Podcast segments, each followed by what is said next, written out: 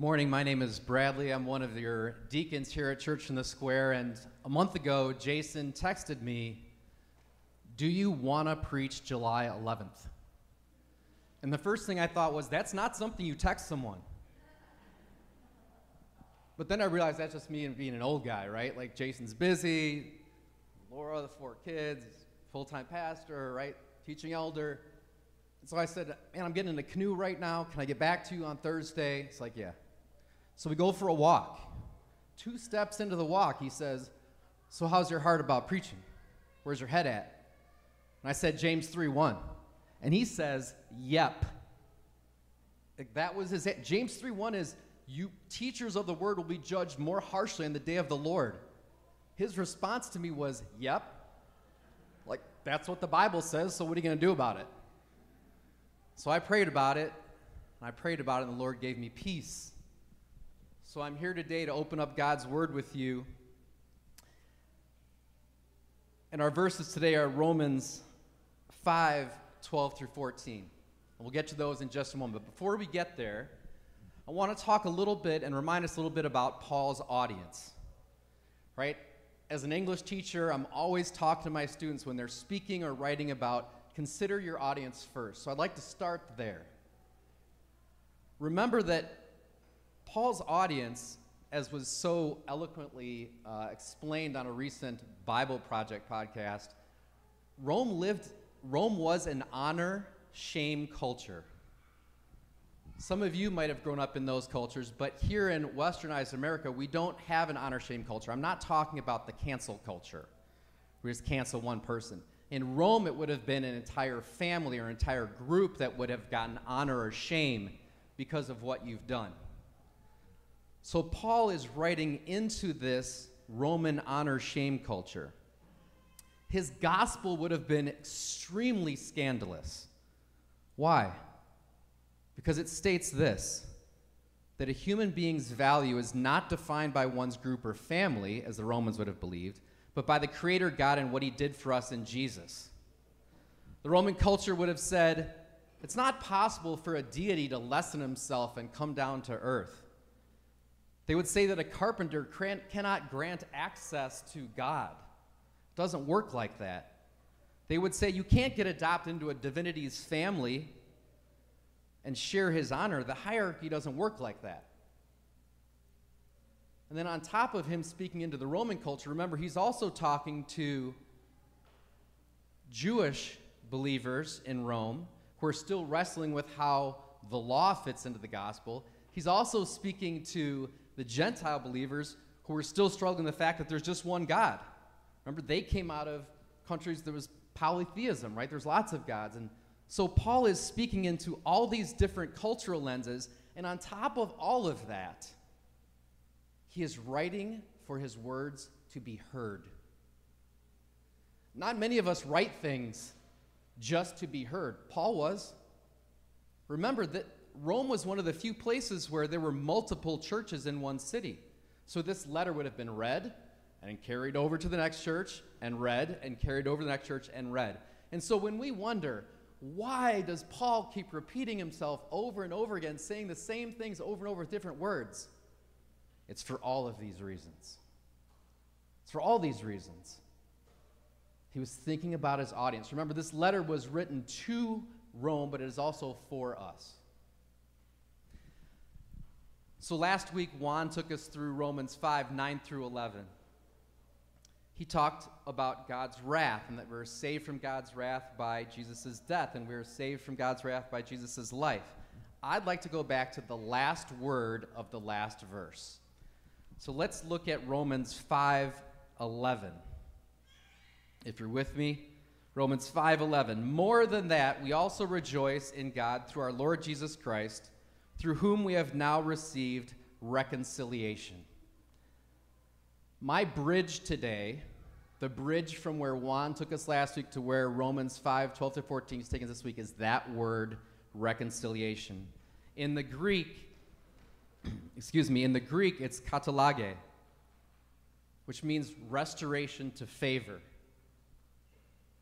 Restoration to favor. Today we're going to look at specifically how in verses 12 through 14, Paul was explaining why we need that rest- restoration favor and who made it possible. So let's get into our text right now. Let's read Romans 5 12 through 14. Therefore, just as sin came into the world through one man and death through sin, and so death spread to all men because all sinned. For sin indeed was in the world before the law was given, but sin is not counted where there is no law. Yet death reigned from Adam to Moses, even over those whose sinning was not like the transgression of Adam, who was a type of the one who was to come. Let's pray. Gracious Father, we are here to worship you, to learn about who you are, and give you all the honor and glory that is so rightfully yours. I pray that every word I speak is from you and is glorifying to you. I pray all this in the matchless name of Jesus. Amen. Amen. So, our first section today, I'm titling Why We Needed Restoration of God's Favor. Subtitle Death in Adam death in Adam. Let's look at verse 12, beginning of verse 12. Therefore, just as sin came into the world through one man. Let's stop there. That is Adam. Right? So let's turn back to remind ourselves of what Adam did that brought sin into the world. If you turn with me back to Genesis 2, verses 16 and 17. Genesis 2, verses 16 and 17.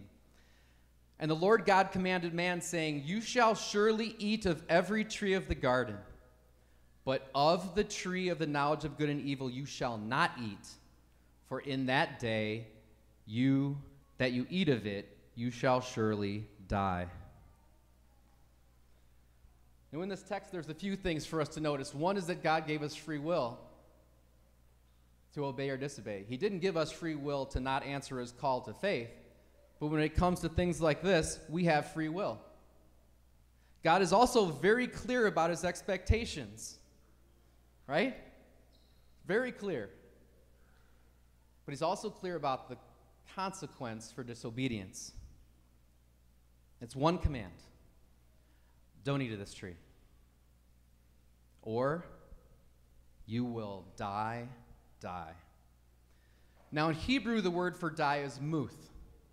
Hebrew writers are known for using repetition in order to emphasize a certain point. So if we were reading this in Hebrew, the end of that verse would actually be, You shall die, die. God was not playing around. Two times. You do this, you disobey me, you will die, die. For emphasis, in case you missed it, we're going to say it twice. If you're actually reading it in context, however, if you read it in Hebrew, the translation would be, Dying you will die. Again, for emphasis. That phrasing is used over 25 times in the Old Testament, exactly like that. And every time it's judicial, meaning that someone's a judge, in this case it's God, you've done this thing wrong, here's your penalty. Very clear, right? And God is the God who keeps his promises. So here is what he charged Adam with I don't want you to do this. Okay? Unfortunately, Adam disobeyed. Let's move forward to Genesis 3. What is God's response to Adam? Remember, he told Adam, Don't do this or you will die. Here is his response to Adam Genesis, th- uh, Genesis 3, starting in verse 17. And to Adam he said, Because you have listened to the voice of your wife and have eaten of the tree of which I commanded you, you shall not eat of it. Cursed is the ground because of you. In pain you shall eat it all the days of your life. Thorns and thistles it shall bring forth to you. And you shall eat of the plants of the field. By the sweat of your face you shall eat bread till you return to the ground. For out of it you were taken, for you are dust, and to dust you shall return. Now, in Genesis 3, there's actually two types of death, and I want to delineate between the two of them. The first is spiritual death, right? A separation from God, and the second is a physical death. After God conducted his investigation of Adam and Eve and pronounced his judgment, spiritual death or separation from God happened immediately. Sin came between them, so they had to be apart. Remember, God and Adam and Eve had been living in perfect harmony no disobedience, no sin, no death. But once sin, once sin enters the world, God and mankind are now separated, and mankind has fallen from God's favor. Remember, going back to that last word of verse 11 in Romans 5, there's a need for reconciliation, right? Because we've fallen out of God's favor. Now, physical death, even though it was progressive, didn't come to Adam for 930 years. And there are some people who say, well, wait a minute. It says in that verse, it says, on that day you will surely die. But remember, with the Lord, a day is like a thousand years, and a thousand years is like a day. He got 930, just under a day. Right? So let's go back to Romans 5 12. What we just talked about is what you see in the second part of Romans 5 12, and death through sin. Sin entered the world through one man, and death through sin. Adam's disobedience, his sin against God's will, brought death into creation. God brought death as a consequence for Adam's sin, and that could have been the end of the story. In my month of preparation for today, that is the thing that has set with me the most.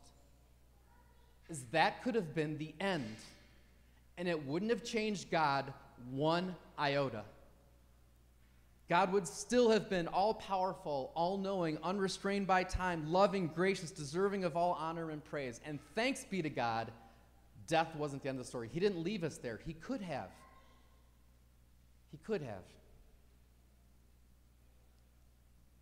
Look at the next part of Romans 5:12. And so death spread to all men because all sinned. So this first verse that we're looking at today, verse 12, has kind of three parts, right? Sin entered the world, and then death, and then death spread to all men. So, how does this last part work? Well, for us to understand this last portion of verse 12, we have to look at the last word of the verse sinned. In the Greek, it's in the aorist tense. So, if you grammar nerds out there, you know that aorist tense means that it was a past action with ongoing effect. Well, how do you translate that? What does that mean? What that means is that the moment that Adam sinned, we sinned too. At the moment that Adam sinned, we sinned too. And that is how death spread to all because all sinned. Here is where we begin our discussion of what theologians call federal headship. This is something that I didn't know existed until 30 days ago when I looked this up. And I've read way too much about it, so I'm going to boil it down for you and try to make it as simple as possible. In his commentary on Romans, Dr. Tim Keller defines this federal headship as a system in which a person who, through a covenant relationship, represents or stands in for someone else. That's right. Through our modern westernized individual, individualistic lens, this system might sound a little disconcerting. We think things like, thank you very much, I'll speak for myself. I'll be there. I'll handle it. Don't worry about it. No one's going to represent me. That's kind of our, our individualistic, that's mine anyway. I don't know if it's yours, it's mine, right? I'll speak for myself, thank you. However, we do have examples of this in modern times. This is just not something from the Bible, right? Uh, this past year, my friend Joseph, who's also the president of our faculty association at school, had to go into meetings all summer long to negotiate about the new protocols that were going to be in place and the changes in working conditions that were something that need to be negotiated. And he went to meeting after meeting after meeting after meeting. And in every meeting that Joseph was in, everything he said, I said. Everything that he did, I did. In all those meetings, he was us. He was all 340 teachers from my school. That is federal headship. So, in considering Adam as the federal head for humanity, God created and appointed Adam as the representative for all of us. What Adam did as a representative for us, we did it as well. Because in that moment, Adam was us. Our response might be, that's not fair. Hold that thought. Let's go to verse 13. For sin was indeed in the world before the law was given. Well, how's that possible? Well, there's two ways. One, it's referring to the moral law that God imprinted on our hearts. Paul talked about it in Romans 2:15. They that is the Gentiles show that the work of the law is written on their hearts, while their conscience also bears witness. What's the other way that sin was indeed the world before the law was given? Through the federal headship of Adam. We shared in his sin. We sinned with him when he did, and so sin is with us, with all of those who lived. Second part of verse 13, but sin is not counted where there is no law. Remember, the Mosaic law hadn't been given yet, right? The Mosaic law had not been given yet. But as we look ahead to the next verse, it says, Yet death reigned from Adam to Moses. Well, how is that possible? Well, between sin entering into creation and the law entering into creation, God is still seeing people living with Adam's sin, but also sinning against the moral law that's in their hearts. This is also another allusion to Jesus because the only place there is no law is in him.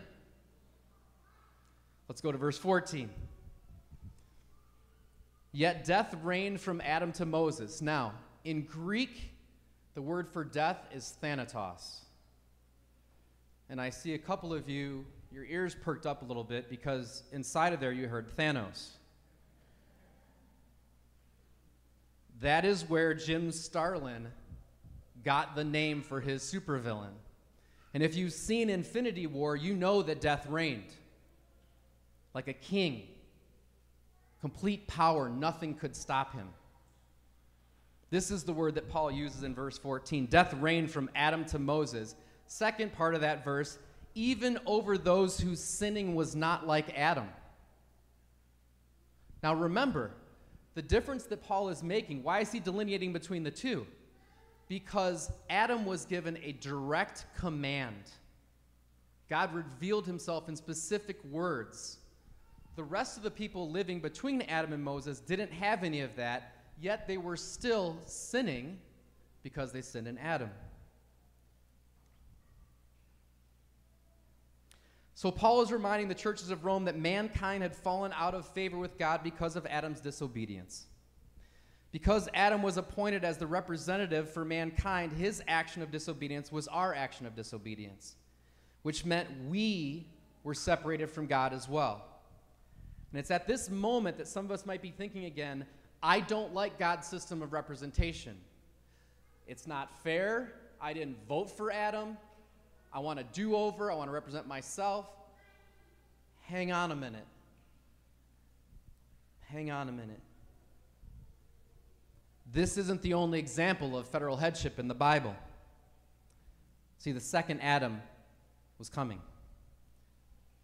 Look at the last part of verse 14 talking about Adam, who was a type of the one to come. This is Sunday school answer time. Who is it talking about? Jesus. Jesus was the one who was to come. Jesus was the one who had federal headship over his church. Jesus is the second example of federal headship. Praise be to God, Adam wasn't the only one. God chose Jesus as a representative for his church, for all those who've been called to faith in Jesus. See, Adam was our representative in the garden, and his sin was imputed on us. Jesus was our representative on the cross, and his righteousness was imputed on us. That is the reconciliation or restoration Paul was talking about in verse 11 from last week's study. We needed to be made whole again, reconciled to a perfect God. Remember, the grace of God is defined as unmerited favor. Why is it unmerited? Because of sin. Jesus paid the price for that favor to be restored when he took our sins upon himself on the cross, and he claimed victory over death forever when he rose from the grave. So, returning to our qualms about federal headship, should we have any, and I realized some of you just heard about this now for the first time in your life, just like I heard about it first time 30 days ago. But even hearing about it, you're like, uh, I don't, I still don't, I don't know. Well, here's what we can't question we cannot question the fairness of Adam representing us in the garden without questioning the fairness of Jesus representing us on the cross. So, Paul has two examples of headship here. Let's review what they are. Where Adam rebelled, we know Jesus submitted. Where Adam disobeyed, Jesus obeyed. Where Adam was selfish, Jesus was selfless. Where Adam fails, Jesus succeeds. Where Adam brings death, Jesus brings life.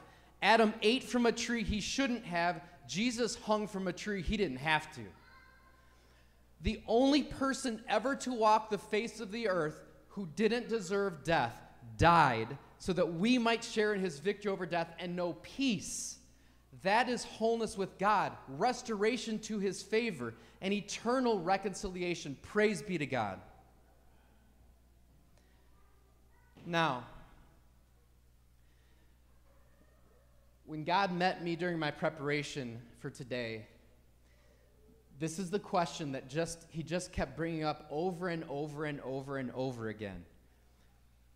If we know that by putting our faith in the work of Jesus Christ to defeat death and sin, we have been restored to favor with God, why don't we have more peace?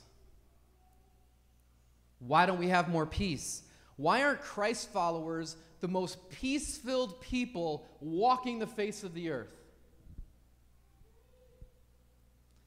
Well, before we move to answering those questions, let's make sure we know what the Bible means when it says peace. In Hebrew, it's shalom, right? Shalom, which means wholeness or completeness. In Greek, it's eirene, which means one or quietness or rest. The root of eirene is eiro, which means to join together into a whole. So the commonality between the two words of peace used in Hebrew and Greek is wholeness. So when we're talking about peace, we need to think about where is our wholeness, our wellness come from? Why don't we have more peace or a more consistent sense of wholeness? Well, I think we try to find wholeness elsewhere. Even though the reconciliation or restoration of favor with God has already been completed through the work of Christ. Jesus even talked about it. Two of my favorite passages John 14, 27. Peace I leave with you, my peace I give to you. Not as the world gives, do I give. Let your hearts not be troubled, neither let them be afraid. John 16, 33. I have said these things to you that in me, that is in Christ, you may have peace. In the world, you will have tribulation. But take heart, I have overcome the world. Jesus said those things.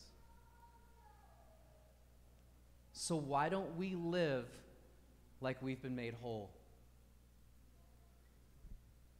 I think it's because we seek wholeness in the world instead of our relationship with God. So, what are three areas where we try to find wholeness instead of in God? Three things. One, individuality. Two, relationships, and three, work. Let's dive into that for a minute. When I talk about finding wholeness in individuality, what I'm talking about is this insatiable desire of people that live in Western cultures to say, I am mine. I am me.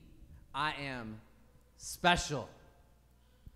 And certainly, God made you to be very special. He knits you together in your mother's womb. Right? All the things that make you unique, right? Whether it's knowing how to run sound, I would have no idea to know what Zach did today. That intelligence, that knowledge makes him unique. Hearing Paul play like 17 different instruments in one day, like unbelievable, right? You saw some of those videos when we were in lockdown. That was unbelievable. What makes us unique is incredible. The diversity of mankind is thrilling. It's thrilling. God made it that way. But here's what I'm really talking about when we talk about finding our wholeness and individuality is that we believe that we can make ourselves whole. Just pull yourself up by the bootstraps and get it done. Figure it out. Figure out your stuff. You can do it. You can make yourself whole.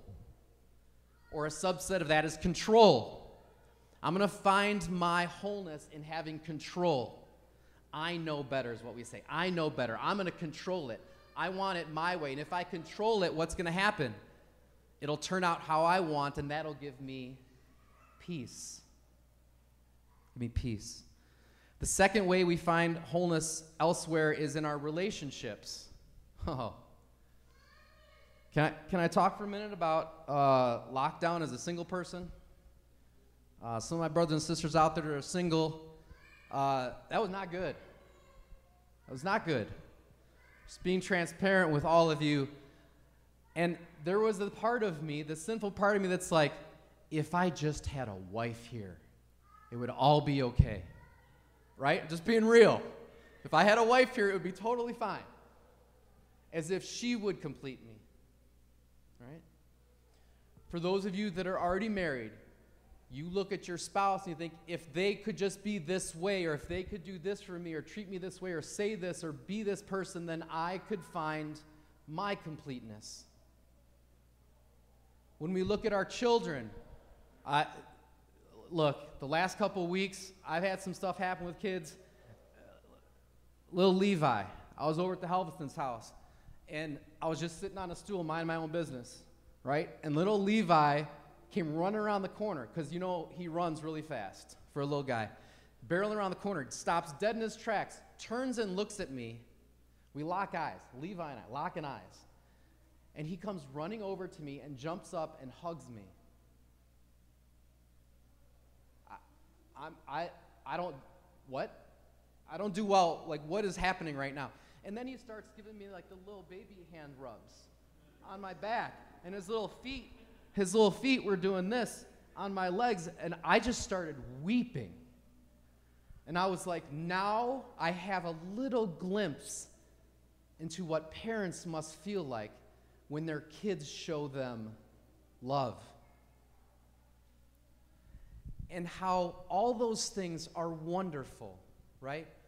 God created marriage, God created family, God created kids. Like all that is part of His plan.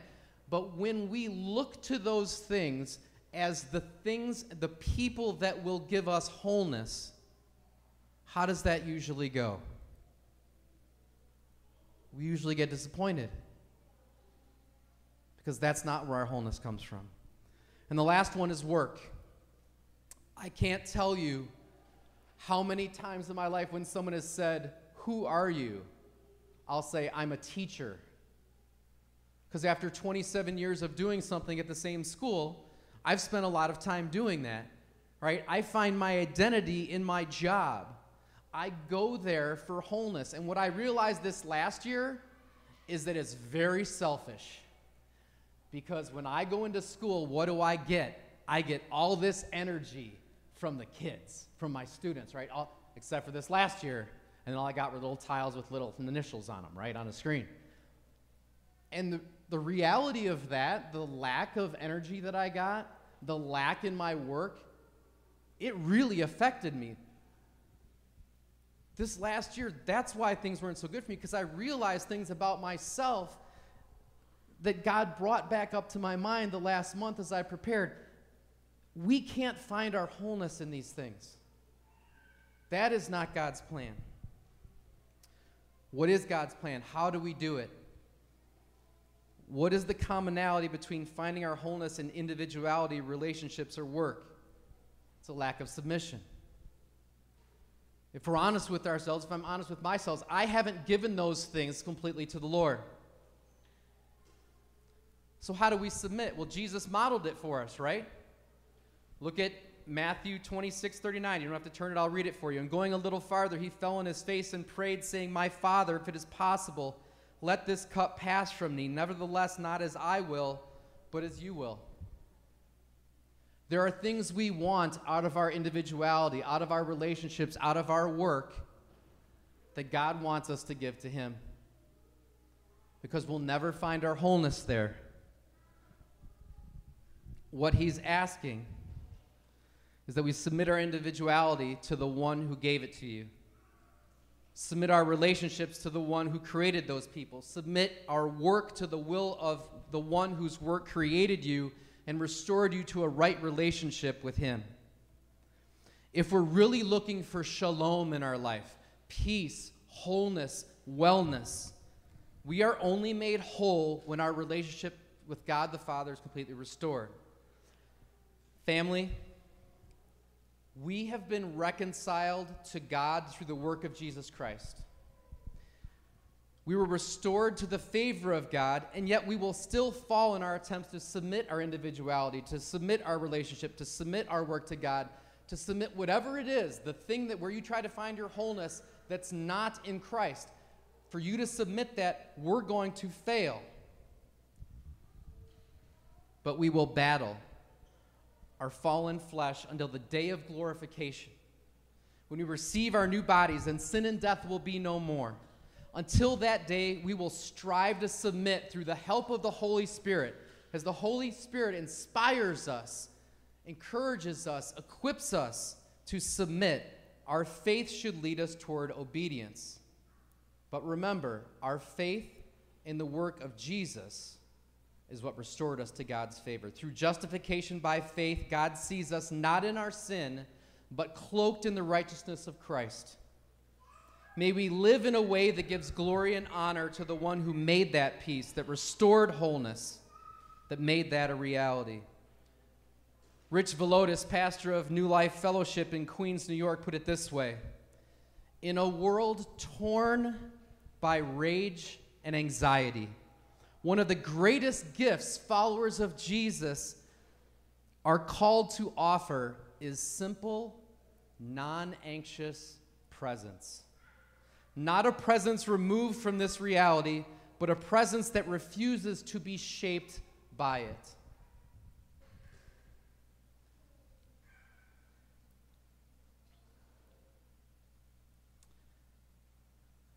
When we think about what God did.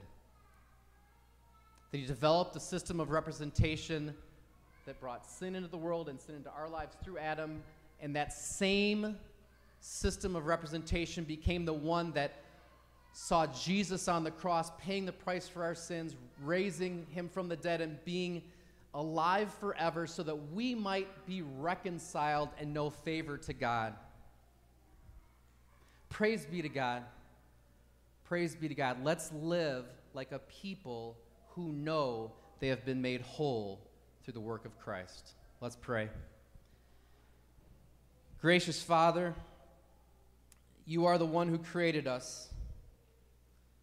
You are the one that loved us so much that your system of representation took Jesus to the cross so that we might be restored to your favor, receivers of the grace through faith. Help us to be a people who lives gratefully in that peace, that wholeness, and desires desperately to share that good news, your gospel, with the world, so that the kingdom of heaven may be known. It is in the name of the King of Kings and the Lord of Lords we pray. Amen and amen.